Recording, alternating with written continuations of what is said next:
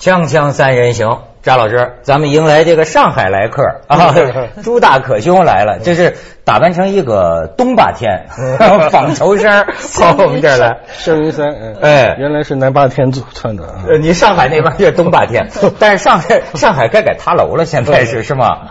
上海最近你知道这事儿吧？听说了，好像说这个站起来是小高层，躺下来就是联排别墅，咵就塌了。哎，咱们大可兄真是呃吉人天相，就住在这楼旁边啊。呃，距离是直线距离大概不超过八百米哎呦，差点就塌你们家楼上了。那你塌的时候你不狂欢吗？啊。那那那天我还正好不在，早上五点钟塌的，我还在杭州。下午五点我坐呃坐坐呃火车回来，然后打的一回家，哎呦看路堵得一塌糊涂。结果后来司机跟我讲，这个楼这边塌了，这个上海人都在围观，所以整个道路全部堵塞。观者如堵啊，就是这个堵塞情况大概有一个一个一个礼拜左右，嗯，呃就像狂欢一样 看了一个礼拜啊。啊哎呦，中国人真爱看热闹。啊 不过那照片，我说实话看了也是叹为观止啊。嗯就呃，然后我后全世界的奇迹全世界就是第八建筑奇迹、呃是吧第九？大呃，第九大建筑奇迹。嗯而且我还看了一个日本网站上，可能给转转贴过来的吧。嗯那评论就说：“哎呀，中国真是一个。”神话般的国家，说在梦里才能发生的事情，居然在这儿真的发生了，创造了童话。各种各。样的奇迹。嗯。所以您这搞文学研究的，我早就听他们说过，说什么魔幻现实主义，嗯嗯中国不用写，对。太迷幻了，都这是现实。对呀、但你看见，要不是真是大可兄的这概念狂欢，嗯。我就发现他们给我找这网友说的啊。说这个 扶呃，就说这个十三层楼塌了吗？说这是开发商的行为艺术吗？嗯，呃，说扶起来洗洗干净继续卖，然后什么房子没有倒，他只是在做俯卧撑，还说什么呢？变形金刚到上海了，好家伙！还有网上还有大量的酷索图，就是把那个就变形金刚啊什么跟他组合在一起，甚至把芙蓉姐姐跟他组合在一起，这个就做那个就是酷手啊。而且其实还有一个帖子说这个玻璃居然一个没碎，说造玻璃这厂是一个不是以前有猪坚强吗？嗯这是坚强牌玻璃，对然后还调查出来说在浙江的一个什么义乌的一个小厂里边，说这家本来都倒闭了，说旁边那个就是呃呃都都企业本来要盘过来一家养猪场，说不再继续扩大生产，但是不行，说的这个玻璃卖不出去，这下出了名了，说这以后就扩大再生产成品呃。全世界关注中国制造玻璃。然后后来听说这是一个 这是一个搞笑的，哎，但是你知道，就是典这这这，当然咱们这个政府非常重视，是吧？严办此事，然后出来了一个呃调查结果。但我发现这个事儿啊，再起新闻，确实因为这个调查结果，又弄出来一个网上。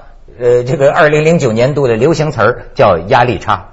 哎，我听懂了。哎，你我这个外行能听懂，就是说这个楼啊，它确实说是建筑设计结构没有问题，各方面符合规范。那么为什么就是塌了呢？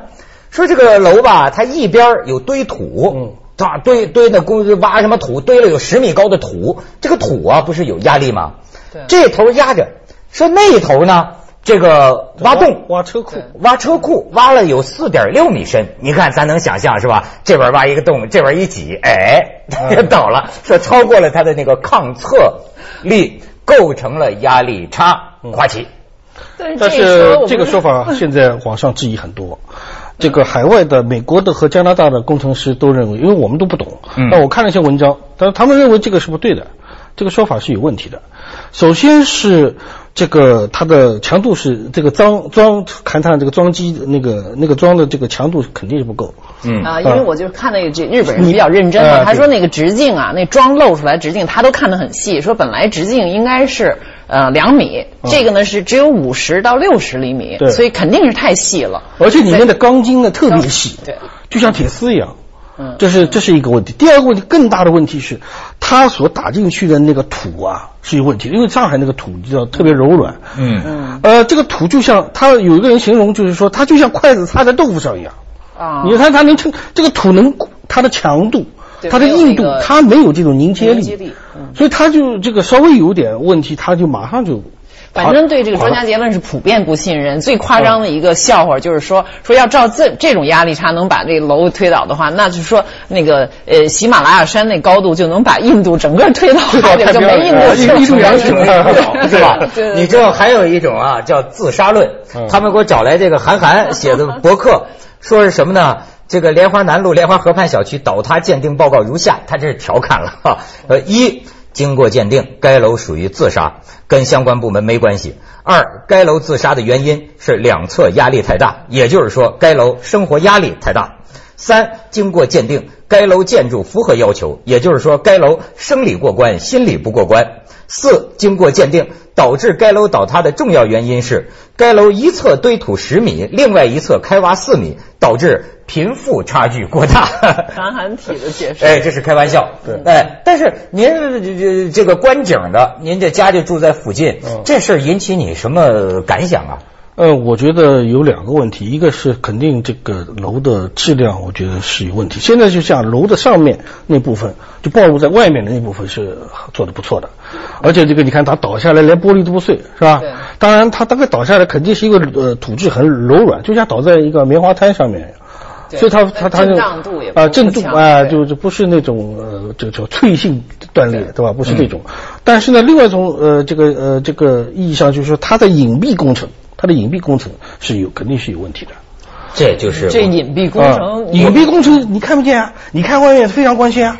你知道有句这就是一句北方话的驴粪蛋儿表面光啊，这是 我以为你你说的意思就是这隐蔽的是后来不是人肉搜索以后引出来另外一个意想不到的梅龙镇的这个，就是那个这个楼背后还有更大的问题，就是它的官商。呃，这个这个结合的结构。说，我发现这个现在这个人肉搜索呀，当然有的时候很不精确哈。呃，现在我发现人肉搜索它也自我调整，用使用的语言呢 也开始精确起来。比如说，说有一个叫什么呢？什么敬德呀？薛敬德。薛敬德说这个公司啊，这个他的这个的一个股东，然后跟这个梅龙镇吧的镇长助理同名。嗯。说 什么同名是什么意思呢？就是他嘛，就是他嘛。啊！不是说简称缺德吗？就是 他是吧？缺敬德是第二股东，还有一个第一股东叫张什么琴，好像说。对，这是第一大股东，是原来的这个就是这个梅龙镇的征地所的所长，好像。呃征办公室的征地所，嗯，征地所是吧？所长，所以这个官商结合就是他原来这个企业原来是三产。改制以后变成私产，然后他们都纷纷入股，对，就变成了一个就官员成为这个开发商的这样一个奇观。对，我觉得这个感想是这文学，而且不仅是开发商，他还是建造商，他又是建造商的股东，对，所以全是串在一起的，自己呃开发的东西，然后就给自己去造。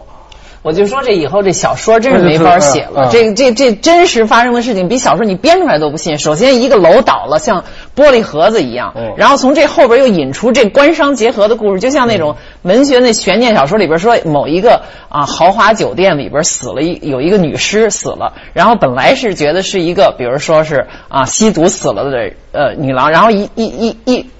进度一一看，哦，后边还有个什么高官跟他是嫖妓的，然后那高官又有什么什么事儿，就扯出来一个一大套一部小说，这是真的呀？悬疑小说，悬疑小说。咱们去下广告，锵锵三人行，广告之后见。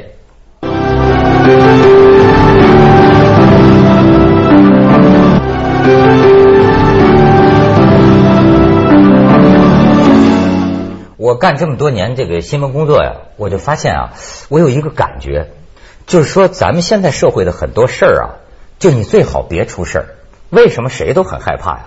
因为谁都经不住查。嗯嗯，就是任何一件事儿，你只要搞出来，对吧？你就查吧，一查就拔出萝卜带出泥，这个黑幕越挖越多，越挖越多。你这是就跟那个就是说那个什么周九更嘛，有一什么房产局长招谁惹谁了，抽了一盒 比较贵的烟，好。查他一查贪官，你就他这个楼也是你，我就发现上海的媒体记者一查，说这个楼这当年他拿到这个地块嗯，这个价钱是叫邀标，你知道什么叫就就是政府啊邀请这个邀标自自自己给自己家人，哎，然后邀来之后，这价钱呢是现在算起来，就大概是每平方米六百零四块钱。对的。而同期公开招标的话，每平方米大概得将近两千块钱，就差这么大。然后这个楼卖说是嚷到外头卖一万八一平米，对。你想想这个均价一一万四，均价一万四，均价一万四。而它的开发的成本是两千五，哦，哎呦，暴利。暴利，这暴到什么程度？嗯，对，但是现在不是说呃都要人家要赔钱吗？呃呃，现在就说他这个公司啊，呃只有什么两千万还是几千万，就就呃就要要要赔。如果要全部要赔的话，他们说得达七个亿之多，是吗？嗯，嗯，就是是这个就是用网就是这个呃就是那个买房人的这个钱来进行开发，实际上是这样。对对，天哪！哎，你说上海人那么小心的，碰见这事儿，我觉得他们得反应特别大吧？呃，当然非常大。所以上上海人是这样，上海人其实他是很注重这个房子的质量和品质的，没错。呃，不像北京，北京你忽悠他一下，什么 CBD 中心干什么，他就上他就上了，只要他一个身份名片能体现出来，是吧？上海人呢，他很讲，他比较实很实际惠他讲什么得房率啊，什么什么朝向啊，这个 啊，他讲这个东西。嗯。但是呢，再怎么讲，也讲不过发展商、啊、开发商啊。他那地下给你搞一些名堂，你搞你看不清楚啊！你上面看得很清楚，看得很仔细，你甚至每一扇玻璃是吧？每一个角落你都看得很清楚，可是你就不能把图挖开来看他的那个装机啊！你看，我这个呃找一个装装装修师傅是朋友介绍的，嗯这个是信得过的，是吧？确确实挺好。然后他私下里跟我讲，我听着都瘆得慌。他就说，他说你比如说现在的呃有一些吧装修公司，他门面大，他说可是你也不要以为都是他呀，他也是分包。他一样也是分包给这些个这什么什么什么装修队。他说，其实有些时候你说这个装修质量差，你也不能怪他，因为这个中间环节一层一层吃的太狠了。他说，那么吃到最后这个分包到装修队头上，他简直干活不赚钱了。那么于是他怎么办？他说好，你比如说你要我要油漆，呃，现在有的那个业主怕你猫腻吗，对吧？我自己买去行吗？我自己买进口的什么什么什么什么漆。嗯他说你买回来，你不能二十四小时在这儿看着吧？没错你走了之后，他把你的漆倒另一个桶里，他拿你的进口漆去卖，他给你刷上，而且尤其是墙里头的这个管线、电线，他用什么？你可不知道啊。根本搞不清你嗯我自己有过装修的经验，就前几年在北京买房的时候，嗯就因为听了太多的这种故事，你完全，所以后来我就走了一个最土的、最传统的，就是找了一个亲戚。正好是开装修公司的，虽然是个小装修公司，但是是亲戚嘛，嗯他不会坑你吧？然后就，然后这样，然后呢，监工的就是说他是包下去的，包工队的人你没办法呀。然后呢，他呢，当然因为是亲戚，他又找一个他跟他很多年的信得过的一个包工头，这个人呢是会比较可靠的，说哦给亲戚装修，给老板的亲戚装修，他要。不能太太太黑了，是吧？然后这个工长是买材料的人呢，我又又就又又找了一个，就是等于是嗯我们家的什么就是阿姨的老公什么这样的，然后他呢又会因为这种关系就会给你真的现场在看着。层把控我层层把控，就这么一个小 小公寓的装修，我就感觉到，哎呦，你要不用自己人的话吧，最后你拿的就是一豆腐渣儿。可能据说说北京的装修率是五年以后，你这装修就全报废了。废了，呃，墙壁也塌了，什么灯、什么电线全都墙后边搭的线，你完全不知道啊。你就甭说装修了，我就跟你说这个呃很很多文学里的说法，现在都成了真的了。我给你看一张照片，就是上海塌楼之后，这网上夸夸夸又说西安一个楼，你瞧那墙没有？你们看这墙，咱们过去有句话呀，就是你这墙啊跟纸糊的似的，是是纸的，啊发现蜂窝状。是纸纸纸，然后你知道人家这个恼了吗？恼了，这个有关方面的人还解释说，我们这个材料啊是一种环保节能的新型材料。我说这是纸纸啊，你说真能这么干？嗯因此我最近呢就，你知道，比如说咱们在电视上讲是吧？我就得说中国大部分是好的，是吧？这个这个少数是是不好的。可是最近我有一个香港朋友，他到北京住，我就发现呢，真的你自个儿的朋友，我知道这个话说出来呢，肯定很不客观，肯定很极端。可是我要真拿你当朋友，我这香港朋友到北京来住，我你知道我怎么跟他说？我就说大部分都不靠谱。嗯，你明白吗？我只能跟他这么说，就我知道可能就要公开讲说你怎么能这么说话呢？对吧？你怎么咱们中国怎么？可是我的生活经验告诉我，你一定得小心，不是说就真的是这样。可是我一定得这样提醒我的亲朋好友，这地方大多数都不靠谱。现在有一个说法，就是现在的房子，就新新开发的，就新建筑浪潮以来新开发的这些小区，它的实际上寿命就是三最多三十年，啊，这房子本身就三十年，三十年寿命。天哪！而不是我们想象的七十年，就是那个那个你的这个啊这个使用期七十年，它能够活到七十年，甚至比这更长，是不是？甚至你上百年，嗯嗯没有这个可能性。太可怕了，就是等于在我们有生之年，这正好我们老年时候这房顶就塌了。啊，你看见他这个在俯卧撑了，嗯。我这现在都都成了流星雨。哎，我记得大可星原来专门写论文呐，就讲这个中国人有一种狂欢现象。嗯我发现啊，这个东西也挺有意思。嗯就是你比如好比跟美国人相比哈，我老觉得美国人呐，真出点什么事儿，他当真的似的哈很义愤，很干嘛？对对对我记得原来是刘刘刘索拉都曾经说过，他说你看北京人是什么？对那个卖卖西瓜的，下了大雨，道路都泡了水，西瓜都飘起来了，他哈哈大笑，他他他高兴有一种。看大戏的感觉，看大戏生活就是戏嘛。你看上海塔楼这这家伙，大家旅游参观一个礼拜，这样对啊对啊，我它本身就太有戏剧性了，这本身提供了一个极好而中。国人因为经常生活在这种呃戏剧变荒诞的哦场景里，他的语言就有这个。比如说我们说，嗨，这事儿没戏。嗯这外国人说是什么叫没戏啊？用英文翻过去是不通的，你知道对？No show。对这实际上这里边暗含的就是我们的至少北方人的这种生活哲学，就是说生活就是一场大戏啊。这这这这事儿办不成就是没戏，反正都是戏。哎，这是不是也是一种很潇洒的人生态度啊？嗯，你看这么严重一官商结合的事儿，要美国人且得调查，你这公务员呃经商是完全不能允许的。我就说咱们这梅龙镇查出这种事儿，那马上一套的法律程序就会来。对可是我看网上看的这种评论都是什么啊？这不差钱就是因为不差权嘛，嗯啊不差权所以不差钱，就是小沈阳的那一套出来了，你知道？嗯他也就这么一说，因为觉得好像嗨这种事儿到处都有对，又能怎么样呢？好像是看惯了，最多也就是一场狂欢而已。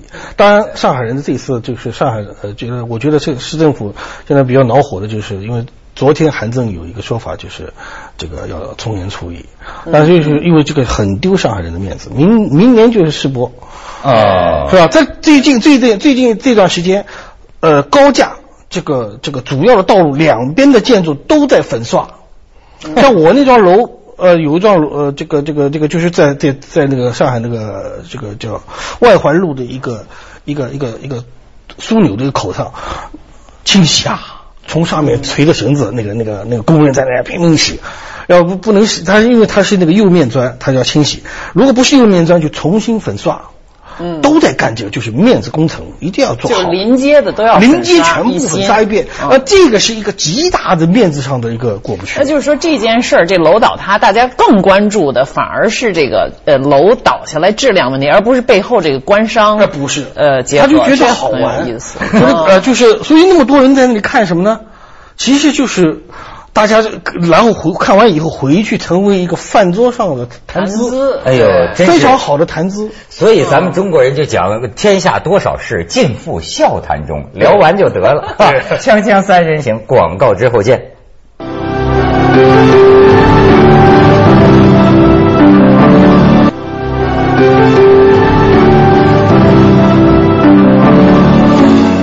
你看，我一朋友给我发现在手机短信啊，无论是做菜的还是做爱的，放心的肉越来越少；无论是婴儿喝的还是成人摸的，放心的奶越来越少。我天哪无论是家禽下的还是男人挂的，放心的蛋越来越少；无论是饲养的还是应招的，放心的鸡越来越少。哎呦，这假的太多了！我都前些时候我手机上收过一个段子，不是不是段子，就是真的，就是你不是老有什么呃，我们公本公司可以给你假发票，这回说我本公司可以给你那个假的卡，就可以复制别人的手机卡，嗯而啊复制而复制以后，你可以看到。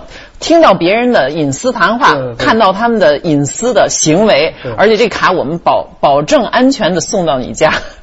你说就到这种程度，后边还什么电话号码，黄总。就黄色的黄黄，嗯你我我都当时真想动一心说啊，真打过去，这是不是真有这么一个公司，真干这种事？他不怕警察抓他吗？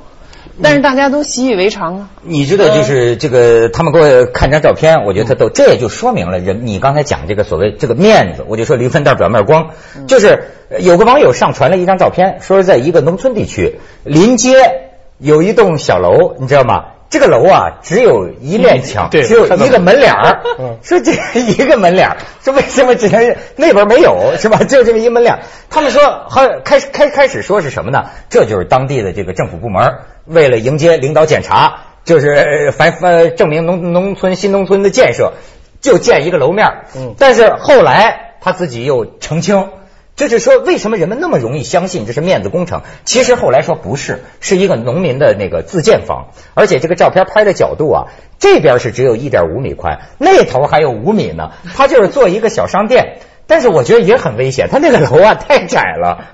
啊，所以我其实这个联想到就是说，他们说当年香港那个导演就是徐克，嗯，他拍呢就是好多那个景啊，说说那个都是很很多很快速的，要很多场景换。但是他香港那地方没有那好莱坞那么大场景的地方，所以他所有的道具就刷一面。比如这个人来了，一面楼前面这一面是刷楼了，然后一个椅子吧，这椅子只有前面。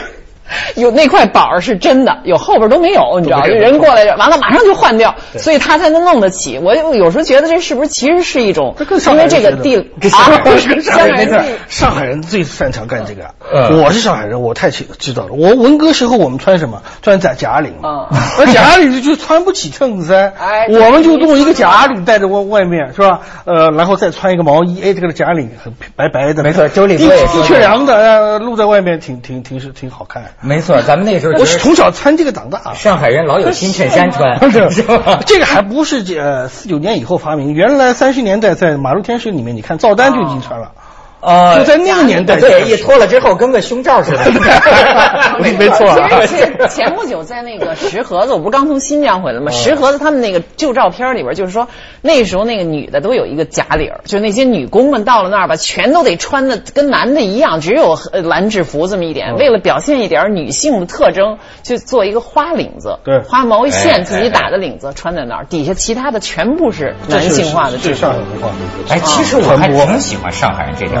就他在条件极其匮乏的情况下，没错，还有点讲究，对对对，对吧？其实这个我觉得他呢对生活的那种，对对对，就是在呃，就美好的这种追求，对，还是爱生活的。所以这个东西可以从两面来看，一方面他是对生活的。接下来为您播出《走向二零一零》，就爱虚荣的这一面。